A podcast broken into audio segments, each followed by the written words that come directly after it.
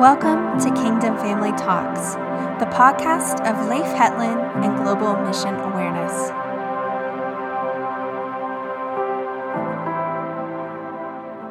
Hello, everyone.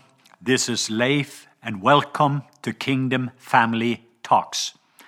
I've been asking God in the last few weeks as I'm recognizing this pandemic that's affecting the world on a level that we have perhaps never seen before, at least any one of us who are alive. What are some of the ways that I can help God's people in the middle of everything that is going on to be able to arise and shine because your light has come? And I've been reflecting over the three chair message and asked myself the question, Leif, how does all of this look like from chair number one? From a kingdom perspective, from heaven towards earth. And I'm going to help us today and in the podcast to be able for each one of us to be rooted and grounded in love so that we can produce faith, hope, and love in a world that desperately needed. How are you doing? Or another question would be, how are you feeling? Just right before I came here to sit down and just talk, share life with you, I just heard some stories of people that are close, both to my family and friends, just about some of the uh, incredible challenges, even as believers, they are in the middle of. Uh, one of my friends just had signed a contract for three new restaurants and that's in a university where they just shut down the university and he had just signed a contract and the list just goes on and on and on of stories after story how, how do we respond to that and when we have and many of you can see i'm sitting in chair number one here and if you're familiar with my message on chair number one chair number two and chair number three just put a little perspective for some of you who have not watched this, imagine if there's three chairs right now, and the chair I am sitting in, that would be chair number one. But there was two other chairs by the side of me. Let me just describe them to you because even right now, with what's happening with this pandemic, with this coronavirus hitting the world, there's news all over the world, but people are responding one out of three ways, either from a chair number one, chair number two, or chair number three. And so, part of my assignment, just for a few moments, is to be able to see if I can help, if I can add value, as well as also looking in the mirror, perhaps speaking to myself some words of some of the revelation that God has given to us, where we can, in the middle of the storm, find peace, where we can, in the middle of all of the circumstances that is going on, like Joshua and Caleb, they were chair number one people. There was 10 other scouts, chair number two. They were seeing the same problem in the world, how big the giants were. But Joshua and Caleb, seeing the same things that everybody else did, they had a different perspective. That's so much part of my heart. Or a David who was in chair number one, where Israel was in chair number two. They all experienced this giant and an army that was so intimidating. But David had a different perspective from chair number one. And this is so much on my heart for my own life, for my family, but also for you and your family and finances and everything else that we are going to, in the middle of everything that is going on, to be able to still be able to arise and shine, for our light has come. And right now, as I say, whatever overwhelms us shapes us.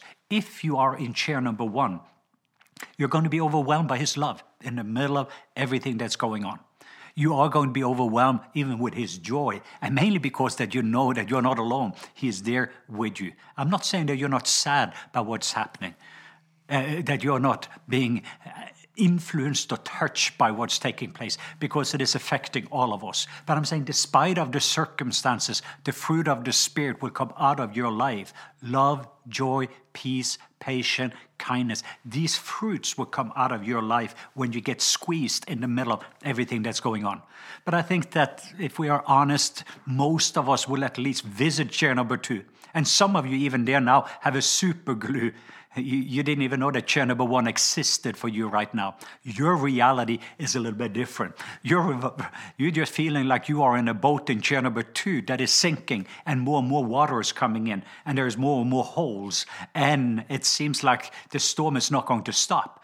It has only been bad news for a while. And I've talked to quite a few people just like it, even felt like it myself quite a bit in the last couple of weeks. And in the middle of it, I have to take some inventory have to repent, meaning go back again to chair number one where I belong, change the way I think, and to be able to get a heaven's perspective of what is taking place, not just on a global level, but also as I'm looking in the mirror and able to see myself the way the Papa God sees me. So, my encouragement, he says, I have not given you a spirit of fear, chair number two, but what I have given you is a spirit of power, love, and a sound mind. It is available for us in the middle of the circumstances to be full of love, to be full of power, and full of wisdom in everything that is taking place. But I do wanted to minister to people including myself, when fear comes in and you're stuck in number two and you're being so overwhelmed by what is taking place, this world is overwhelming you, this virus, losing the job, suddenly being homeschooling two children while you're trying to do an home office, looking at the mortgage. And you can make your own list of all the things that is going on in your life. And in the middle of it, practically speaking, then, how do I deal with this? What do I do? Uh, yes, uh, I can bring Jesus into this situation, but I still are trying to figure out how to be able to pay my mortgage by Friday, and there's no paycheck coming. This list just goes on and on and on. So let's just look at a couple of those different tools in this season. First of all, let me describe a little bit about fear because chair number two is always about fear.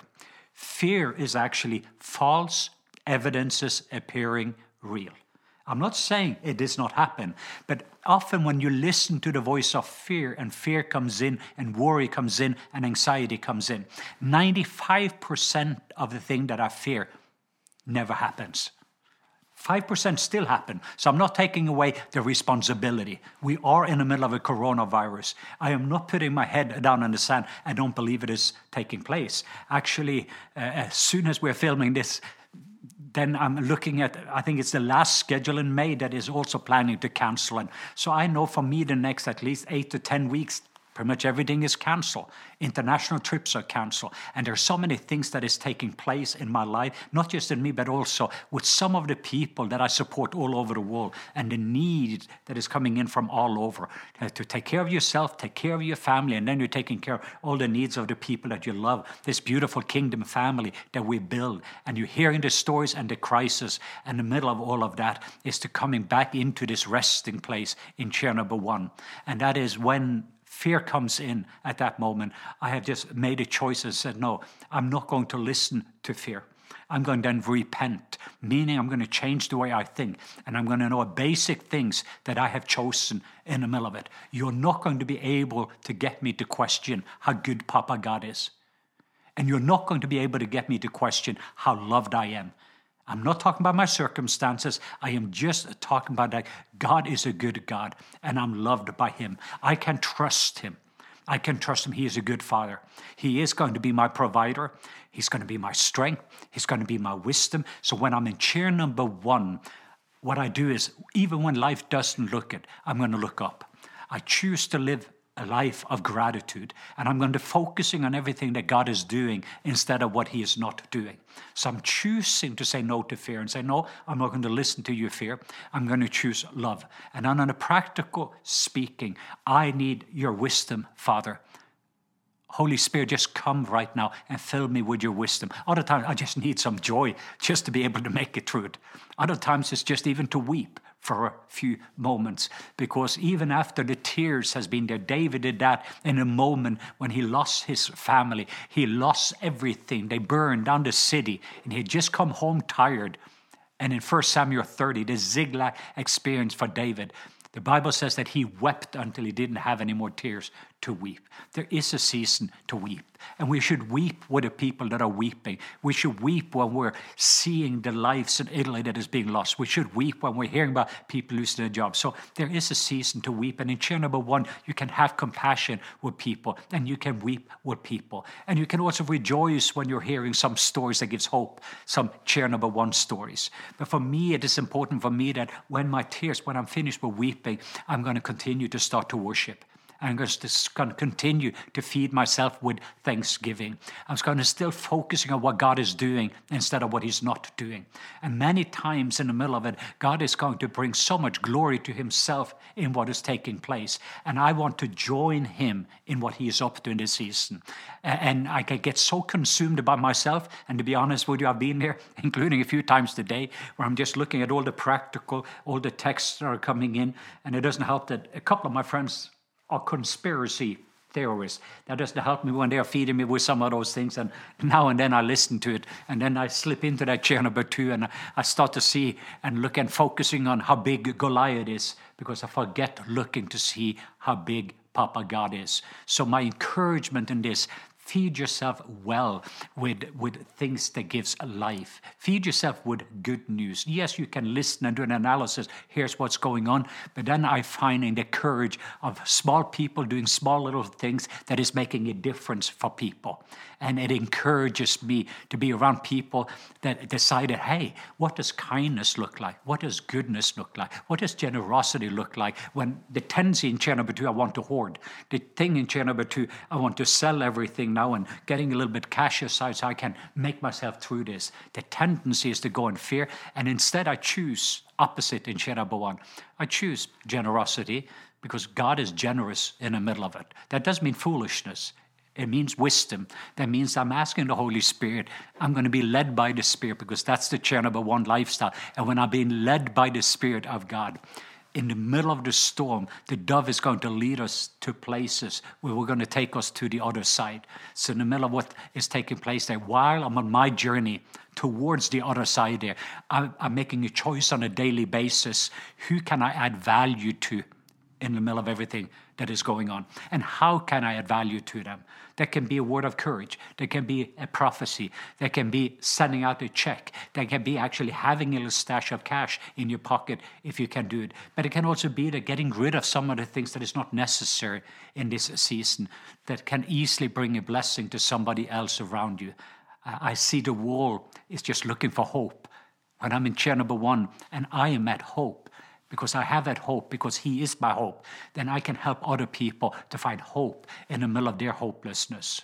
In the middle of the darkness, when I see the light, then I can become a light and I can help people to find an end in the middle of their dark tunnel. So I'm just saying that for anyone like myself right now, things is cancer. I'm going through this shaking on the inside because I'm not used to do nothing locked up in my home most of the time and not being able to do a lot of the things that I'm used to do.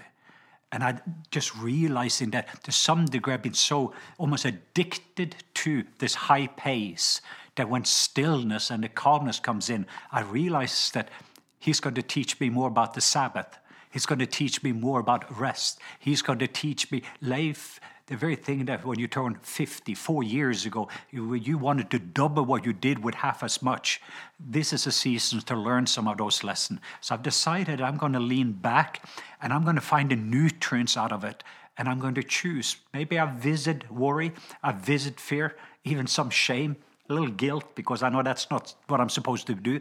I know that I've wrote a book of staying in chair number one in the middle of it, and already today I failed a few times. But when I do fail in that, I just get back again to where I belong, into that resting place identity as a son of a good, good father, a son full of the Holy Spirit. And I can say, The Spirit of the Lord is upon me, and He has anointed me. And in the middle of all the bad news, I do have some good news. And I want to be sensitive to people, and I do want to make a difference, to be a difference maker. So look at your life from a practical perspective.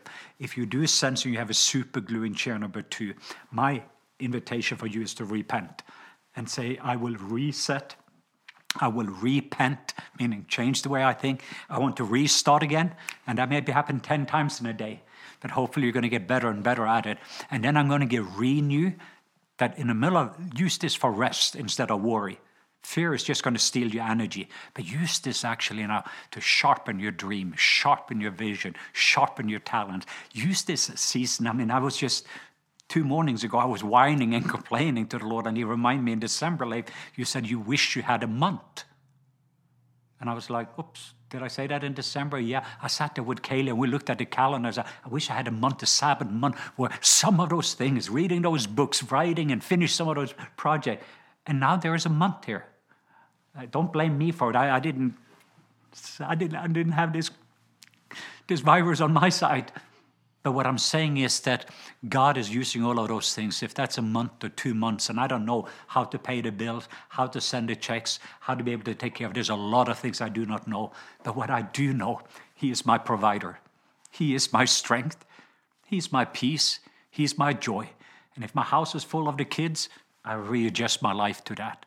To make a difference for my neighbors, make a difference for my employees, to make a difference in this season, I do choose to be a difference maker. But to do that, make sure that Jesus makes a difference in your life, that you do take a little time to reset and coming into that alignment in this season where there is rest, where there is peace, where there is joy. Use the fruit of the Spirit. That's going to be one of those beautiful, beautiful things where you will know that you are abiding in His love. And out of that love, joy, peace, patience, kindness will continue to flow out of your life. And the people around you, they get to taste some of those fruits that comes because of your fruitfulness. All you need to do is come to him, all of you who are weary and heavy laden. And he says, I will give you rest because my burden is easy, not your burden. It's very heavy, chair number two. But he says, My burden is easy and my yoke light. What he means with that, he will carry that yoke. He will carry your weight. And then step by step together with Him. It's not a season to run, it is a season to learn to walk. And sometimes even to walk slowly and go lowly.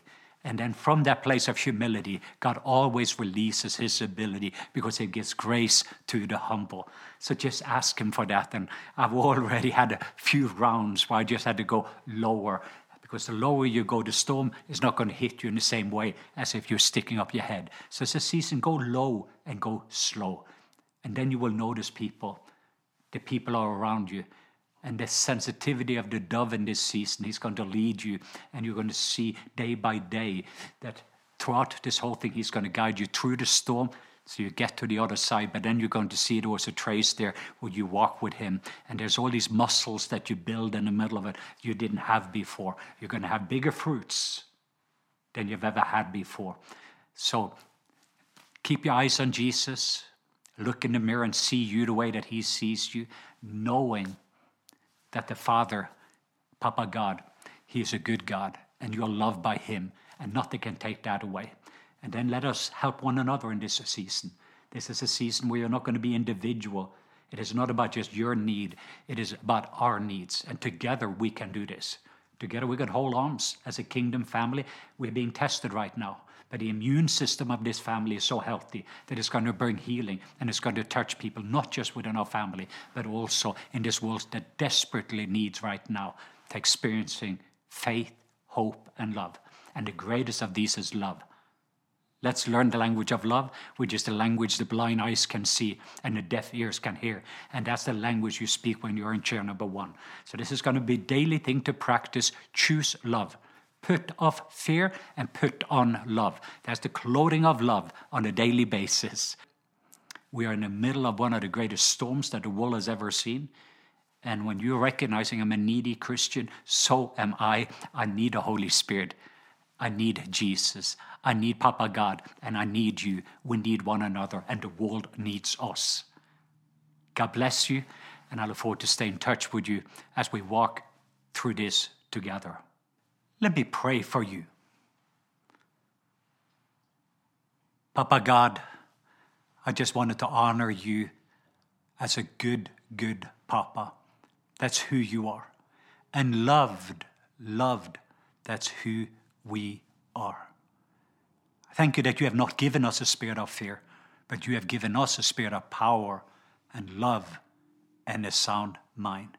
And Father, I just want to release grace, grace, grace that is needed for every person watching, from that homeschooling mom to that school teacher that just have to be home and perhaps not even knowing about that paycheck to the policeman that is there and just sensing that society is starting to get nervous. To the people that don't know how to be able to pay their bill, wherever your situation is right now, I just release grace, grace, grace. And what grace is, is God's ability in this season for us when we just humble ourselves and say, Papa, I need you. Jesus, I need you. Holy Spirit, I need you. And I need the people that you have placed around me. I need my family. I need my friends. That's humility. And God is going to release His ability. And I'm just going to bless you. I bless your family. In the middle of this storm, I just bless that there's going to be such a protection. There's going to be such a covering in the middle of this storm. And I just release that there's going to come an upgrade as a result of this storm. As an eagle Christian, that you're going to soar higher and faster after all of this is done. And then eventually, that God is going to use all these things, all these things out for good because you love Him and you're called according to His purpose. So I thank you, Father, that you are going to use all things out for good. And that means all things, including every painful thing that is taking place now. Making a list and knowing it's going to be double for my trouble. And I bless the world that is out there that are sinking in the middle of it. And I thank you, Father, just rescue, rescue this world and just coming in with your outreach hand and just bring them in. Bring your family in the very promise that you have about a great revival this year. I just ask, Father, that we're going to see the byproduct of that. Often that came in crisis time where people are crying out to you. But Father, we just ask that it's going to lead to such an outpouring of your love that the people is going to know who you are and they're going to find identity who they are. I bless that in the sweet, wonderful name of Jesus. Amen. Amen. God bless you and God bless you.